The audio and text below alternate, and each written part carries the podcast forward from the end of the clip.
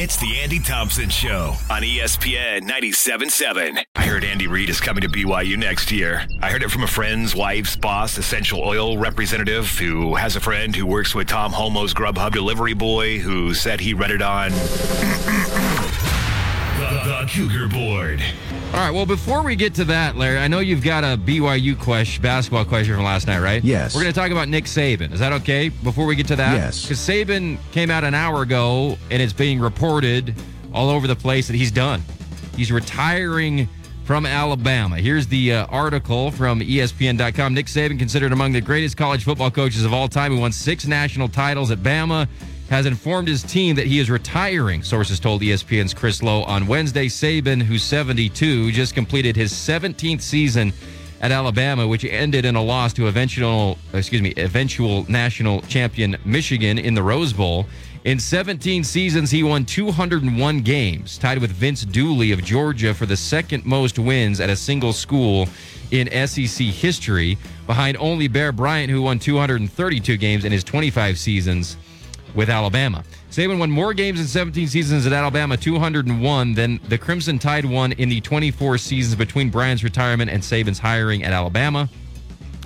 In his 28 seasons as a college head coach, a career that included seven national titles, 12 conference titles, and 19 bowl game wins, Saban never had a losing season. His worst seasons were in 96 and 98 at Michigan State. Saban finishes his career with 292 wins, 71 losses, and one tie, ranking him sixth all time in the FBS in wins and 12th in NCAA college football history, regardless of division. Saban also coached in the NFL, yada, yada, yada. And I think that's all we want to read from this. So I was surprised by this. And I guess I shouldn't have been because I think Saban's looking around the college football landscape being like, this is horrible. This new way of doing things takes all of the uh, all of the power that I used to have. I used to reign over this sport like a king on a throne. All of these idiots around me in the SEC, these coaches, all my assistants would go and they were lesser coaches than me and I would just pound them.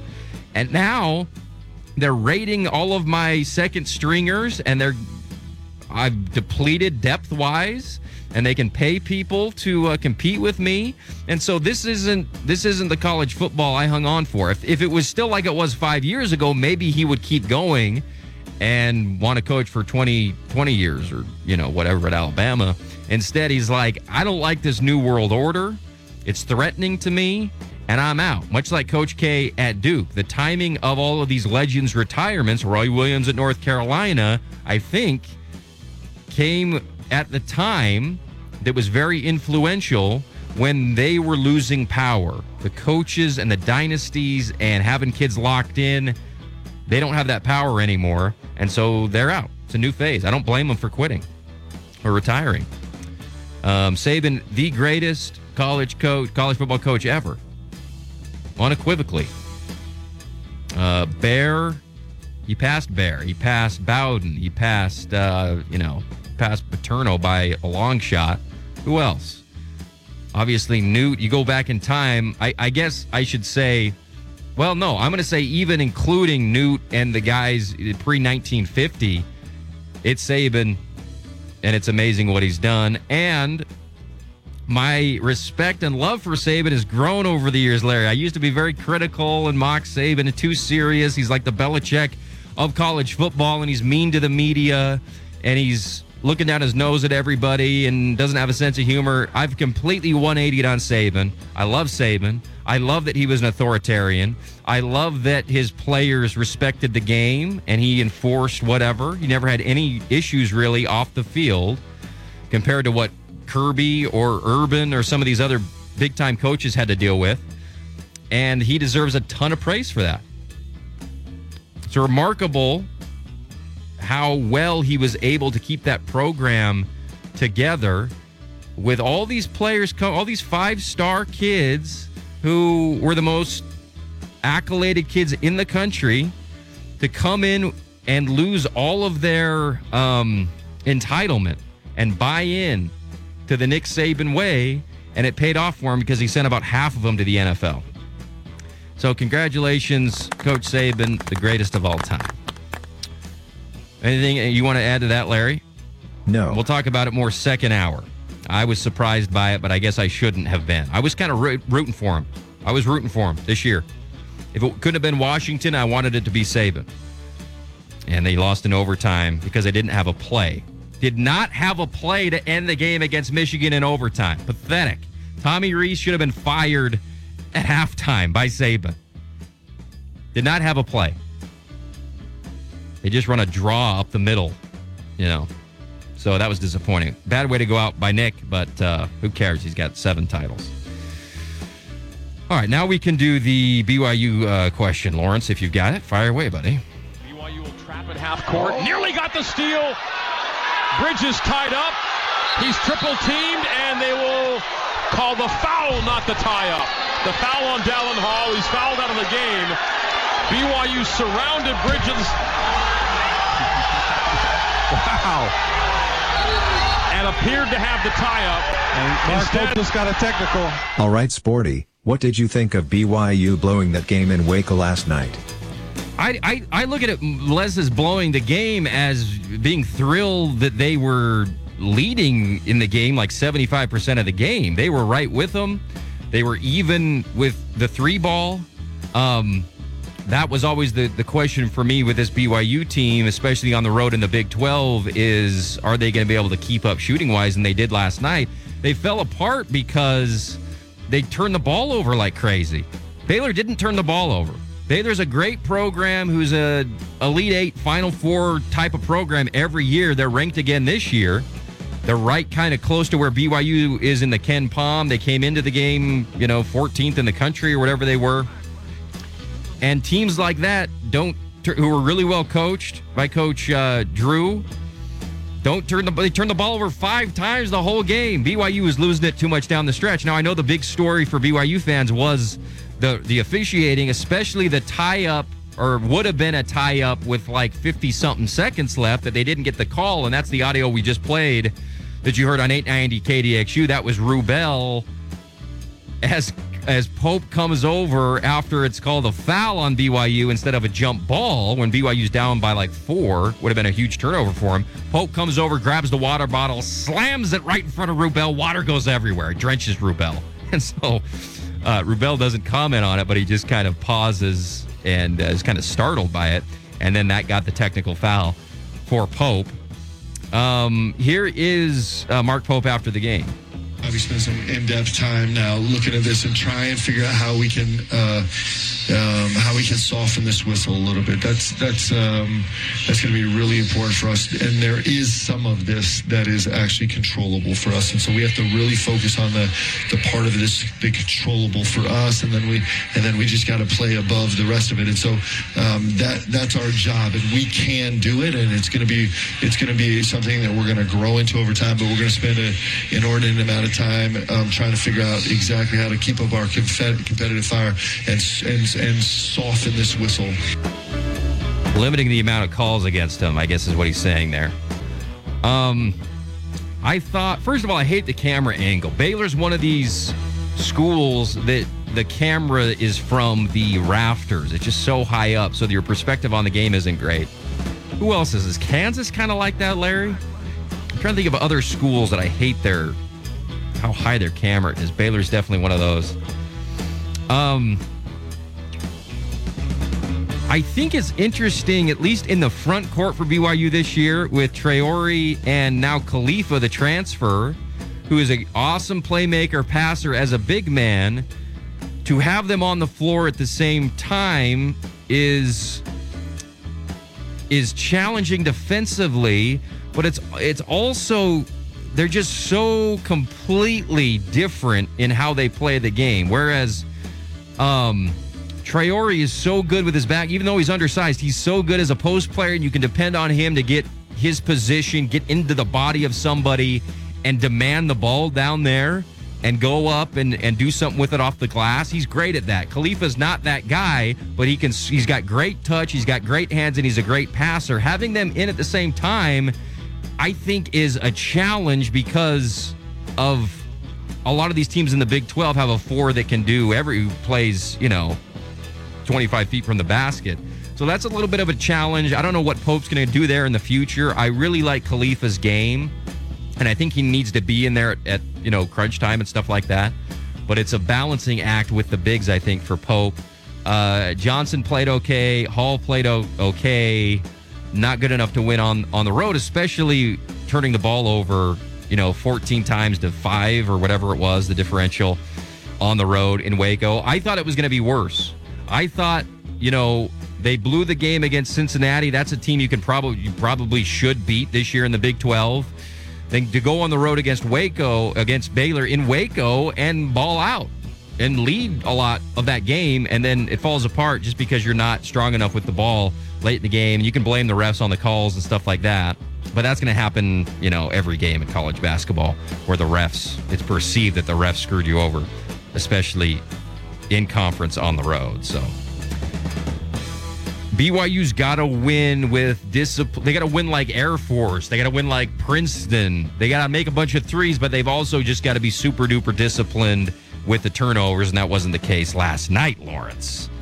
Next topic, my friend. What do we got? Two minute drill presented by Ideal Home and Auto Paint. To the five, to the two, diving, touchdown. Region 9 hoops coming your way tonight on our family of radio networks. Lawrence, Snow Canyon is at Pineview in the pit. That's the game I'll be at with Ruston. Hurricane is at Desert Hills. Carrick Segmiller will have the call on that game on KDXU. And Crim- Crimson is up to Cedar on a Wednesday. That game on 590 KSUB. Let's talk about Snow Canyon at Pineview. This game is going to be phenomenal. Nash, uh, Schroeder, and Griffith Shepard. A great tandem in the backcourt who I've seen only once this year live. So I'm looking forward to seeing them in the pit in a region game. Last time they played, they combined to go to the free throw line 18 times, which I love. I love the attacking nature of these two guards. And the other thing I love about this Pineview offense and just the team, I guess, in general, is it is run and gun, get the ball up. This is what Coach Amico said beginning of the year. We practice getting the ball up. As soon as we get an open shot, we take it. We want to put it up in the first 12 seconds, 13 seconds of the of the shot clock. And the way that they're shooting the ball, they've made as a team this year They've shot 253 threes and they're 36% as a team, which is remarkable for a high school team. Nash is 41% from threes, 24 for 50. Um, Adam Moore is 34%. Griffin Shepard is 45% from three. So it's not just that they're hustling and averaging about five threes a quarter, it's that they're making a bunch of them. It's not just volume, they're knocking them down. And to be shooting that many threes and knocking that many of them down at that high of a clip is awesome for Pineview in this new offensive system. Year one under Coach Amico's run and gun thing, and they're doing awesome. Uh, tremendous, in fact. Where they are now, what are they at? Nine and shoot, nine and three? Nine wins already in this young season. So this this could be a showdown against Snow Canyon. I think we're going to learn a lot about Pineview and how good they really are against Snow Canyon, who we know has you know the best dang player around. So one of the best dang players around, I should say. Uh, Snow Canyon, Owen Mackey, 22 points, 8 rebounds, 4 assists, 1.5 blocks a game. Anytime you get to see him play on a Wednesday night or a Friday night, that's a blast. Uh, Campbell versus Condi down in the paint should be fun. Looking forward to that. Hurricane at Desert Hills. Desert Hills will be huge favorites in that game. Crimson up to Cedar. Crimson will be favored in that game. Other Region 9 two minute drill stuff. Hurricane announced they have hired a new coach. This is the press release from Hurricane. I got this from um, Marcus Matua, the AD out there earlier on today. Quote, I wanted to send you an email to let everyone know that Coach Corey Ashby has resigned as the head coach at Hurricane High School. Corey will still be a part of the program in some capacity, but has resigned his duties as head coach. Coach Ashby put in countless hours and hard work. He lives and bleeds Hurricane Red and Black, and we are happy to have him working with our players going forward under the direction of our new head coach. Please take time to let Corey know how much we appreciate his time, sacrifices, and loyalty to Hurricane High. Coaching is incredibly difficult. Corey and his wife gave the best years of their life to our players, school, and community. Corey has been instrumental in helping us recruit our new coach. He preached, quote, team above self to his players and demonstrated his commitment to that philosophy by graciously stepping aside to help secure our new coach. This speaks volumes about his integrity as well as desire to see Hurricane High School football grow and improve. Thank you, Coach Ashby. Ashby. We also want to announce that we have hired a new head football coach. We have hired Jerry Cowan, who comes to Hurricane with an amazing track record as a head coach and educator. Coach Cowan has won five state championships as a head coach, two state championships as an assistant coach. He holds the longest winning streak in the state of Utah, 48 games, and is one of the winningest active head coaches in the state of Utah. He played his collegiate ball at SUU and also had a brief stint in the NFL. He will be leaving Duchesne High School and joining us this summer and will also be a teacher on campus. So, big news out of Hurricane. I love that Coach Ashby will remain a part of the program. They go and get a proven uh, high school coach who's won state championships at Duchesne. And um, I think it's great. I think it's fantastic. We'll try to get Coach Cowan on the show soon. So great hire by uh, Coach, Mat- or excuse me, I keep calling. him. When I got here, he was Coach Matua, but now he's AD uh, Marcus Matua. Great hire, and uh, great uh, leadership by Coach Ashby, saying, "Let's go get this guy. I still want to be a part of the program, but this let's go lock lock up Jerry Cowan if we can," and they did. So excited for Hurricane football in the future. Fantastic. All right, very good, Lawrence. Oh, we've got Wednesday. Oh, Waylon. Very good. The Sport This will be fun. Sports, sports, sports, sports.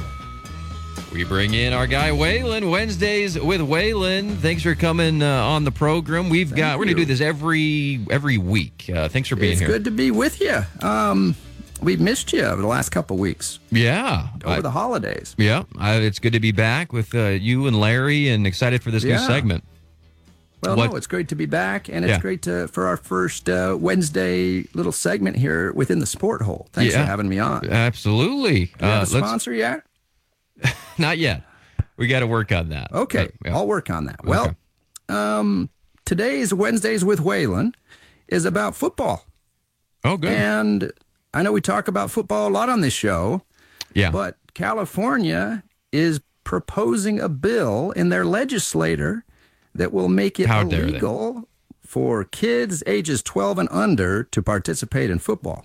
Now, I know what your take on this is going to be. it's preposterous. I, I know. How- I know. But let me give you my uh, take, Yeah. and then we'll, you know, we can discuss it a little bit. All my right. take is a 12 year old is a child. The brain of a 12 year old is in the infancy of its development still. Infancy. To It- it- allow a child. He's a twelve-year-old. It's let it's me, not a let, let me finish now. All right. Let me finish here. all right. To uh, to allow a kid at that point in his now but play flag football, play basketball, play baseball, but Right. when it comes to colliding your head into another kid's head, I think it's incumbent upon the adults in the room to prevent this from happening. It's clear to me that this Oh, I know Illinois tried to pass it. I know New York tried to Couldn't pass do it it. and failed. They couldn't do I it. think California might be able to pass it. Oh well, California is ridiculous. So You, you think it's ridiculous because you don't want to, you don't care about the brain of the kid. You don't have a kid yet. I, I have a you you have a kid, but they're they're young kids. Yeah. When you have a 10, 11 year old, are you going to allow them to play football? Of course, I'm not. I'm not worried. Of, my kid's going to junior college, whether he plays football or not. It's not going to affect his brain. Uh, it's already affected enough being my kid. Um, the adults in the room argument is absurd, Waylon. The, the adults in the room are the kid's parents. They have the authority to decide for their own kid what they want him or her to do. And if they're cool with him playing football, then he should be allowed to play football because this is America, for heaven's sakes, even if it is California. So California is, is once again just off the rails when it comes to uh, allowing the, the parents to decide things. And second, I think if you talk to uh, youth football coaches, they'll say if you start playing when you hit puberty and you've never played before, you're going to be in a dangerous situation. This is going to be the first time you're colliding with people when you're hitting 14, 15 year olds that are coming with velocity and speed with the collisions. You're not going to be able to defend yourself. You, you don't know the technique. Whereas if you start when you're seven, and there's no velocity and there's no big collisions. It's just kids grabbing each other. There's not a lot of risk there. but you're learning the technique to protect yourself, Waylon, and to take that away from these kids. It's it's uh, anti whatever. It's like it's a bunch of communists in California not allowing the parents to choose and let and making Big Brother make all these decisions. Now I don't know if it's going to pass or not, but it is very stupid, and it's going to kill not only the youth football in California but high school football, and then uh, it'll leak on up to, to college football. Kids that aren't allowed to play. Uh, until they're 12 are going to invest all of their time and resources into other sports and football is going to go into the tank in California, Waylon. All right. Well, we disagree, but that's what Wednesdays with Waylon is about. It's about uh, a topic, we debate it, and we don't hate each other afterwards. That's right? exactly right. I love you, Waylon. okay. All right. All right. We'll see you next week. All right. Very good. Thank you, Waylon. The Sport Hole. Sports, sports, sports, sports. Huh? Gotta keep my composure. No! I don't. No, I don't. See, I don't have to. As long as I know what I'm doing, I, I can yell and go, go, go on. He throws it, yeah! That up, baby! Woo! You called one! You called one! Who are your top five sports endorsers ever? Oh, skip that one, Larry. Let's do the next one. BYU and Utah have been Power 5 teams for over a decade. Aren't you overplaying this Liberation Day thing? Oh man, we're out of sorts here, Larry. Okay, let's do that one.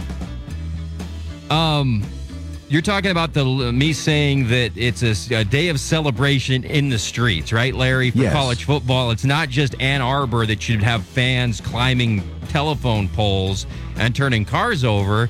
It's places like Salt Lake. It's places like Provo, Tucson, heck, Boise, Logan, maybe, right? Louisville. All of these mid tier Power Five programs or upper tier Group of Five programs. This is a day of celebration. This whole week should be Liberation Week because the tyranny of the college football 14 playoff and the BCS, and before that, the lame bowl system determining an international championship is over, and a legitimate playoff is what it's going to be next season for eternity. And teams like Utah, BYU specifically, here locally, should be having a parade because they've been liberated from a system that kept them out who didn't allow them to really be a part of going for the trophy. Utah won two conference championships while in the Pac 12. Not even a thought to allow them to go to the playoff because they had a loss or two, right? BYU has had good seasons going back to 2020 when they went to 10 and 1. I think they finished 16th in the college football playoff rankings that year after losing to Coastal Carolina. No chance at going to the playoff. BYU with Crowton, no chance to go to the national title in the BCS era. Utah in 04 and 08 go undefeated, no chance at going to the national title. The tyranny of that setup is over and dead. The committee is dead. You win your conference now, or even go second place in your conference, you have a chance. You've got a chair, you've got an invite to the party, and this is a week of celebration. As soon as that championship finished on Monday, screw it, death to the old system. I'm celebrating all of this week, Liberation Week, and BYU and Utah fans should as well, Lawrence. Anything else on that? No. You agree, right? Yes. All right, then we got to do. Let's see, what's next? What do we got? The Sport Hole. Sports, sports, sports, sports. Are you sad to see Pete Carroll go?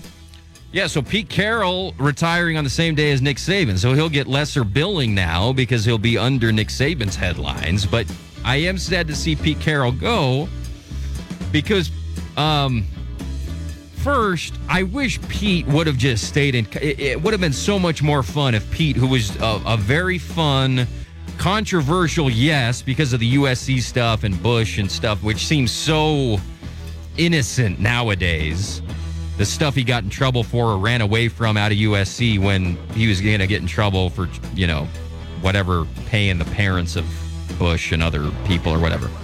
I wish he could have stayed in college. Now, he doesn't because he went and won a Super Bowl and was really good and went to the playoffs almost every year in Seattle and was a great coach. What I love about Pete was he didn't affect or take on, I should say, the self seriousness of many other coaches at his level. He was always Pete. He was always running around with a big cud in his mouth, chewing on gum. Um, the clip that you paid, played earlier was a great representation of Pete enjoying his life on the sideline, goofing around with players, excitement, totally, you know, passionate, emotional. And I like, I always liked Pete Carroll, even though he never coached a team that I cared about. I rooted for Pete. 53 players selected in the, NFL draft, including 14 in the first round during his stint with USC. He took over a crappy USC team, went six and six, and then he won 12 or 11 games every year until his last year in 2008, where I think he won eight games and then got the heck out of there. Three Heisman Trophy winners, 34 game winning streak from 03 and 04, six BCS Bowl victories, and the last dominant team east of, or excuse me, west of the Mississippi.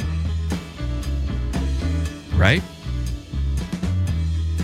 I mean, Oklahoma, but USC's run there was the best east of SEC territory, west of Judas Priest, west of SEC territory. Sorry.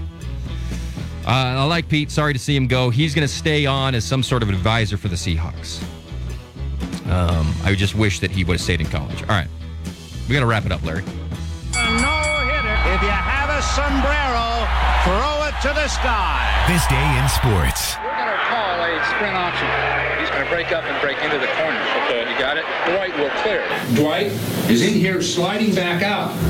This is great when they're tired and they're confused. They want to get back to Dallas. This is when you knock their ass off. If you don't get what you want, you'll just throw simply throw the ball away. Okay. Not there the way you're ready to go to Dwight. Got it? Of course, for the upstart 49ers, they're six yards away from Pontiac. Third and three. We'll see a pickup sometime on the right side, possibly. Montana looking, looking, throwing in the end zone. Dwight Clark. It's a madhouse at Candlestick with 51 seconds left. Dwight Clark is 6'4". He stands about 10 feet tall in this crowd's estimation. 1982 NFC Championship at Candlestick Park. 49ers beat the Dallas Cowboys 28-27. The catch Iconic moment in NFL history. Dwight Clark makes fingertip catch for a touchdown from Joe Montana with 58 seconds remaining. Uh, the Niners going to win the Super Bowl. The catch is overrated when it comes to. I mean, I remember growing up hearing about the catch, and now that's it's so cute that it's called that because. I mean, Montana's kind of fading away when he throws it. Dwight Clark kind of he gets like six inches off the ground to make the catch. So it's great, and it wins the game, and you get to, get to go to the Super Bowl. But there's been there were nine catches this past Sunday that were more impressive than the catch. But uh, the best part about that might be Vince Scully's call, who after the touchdown goes quiet for like 30 seconds. I didn't play that on the air, but he just let the moment, you know, classic veteran move. Vince Scully, he knows how to let the moment live for itself and not talk all over it. Uh, so that's always fun to listen to uh, that clip, one of the most legendary NFL highlights ever. And uh, I'm trying to think if that is the drive. Is that the John Candy drive with Montana, or was that against the, or is that against the Bengals in the Super Bowl? I should know that. Hey, there's John Candy. Well, he's in the huddle. Is that that drive against the Cowboys? I don't know. Oh, and then the the audio right before Scully's audio was cool. I don't know if the audio is good coming out over the air, but it's Bill Walsh explaining that play to Montana before it happens on the chalkboard and then on the sideline. And then it kind of happens exactly like he described. So that, that was kind of cool. I hadn't heard that before. Great job, Larry. Well done, my friend. Quick break. We got Coach John Judkins joining us talking Utah Tech hoops when we come back. Thanks for being with us.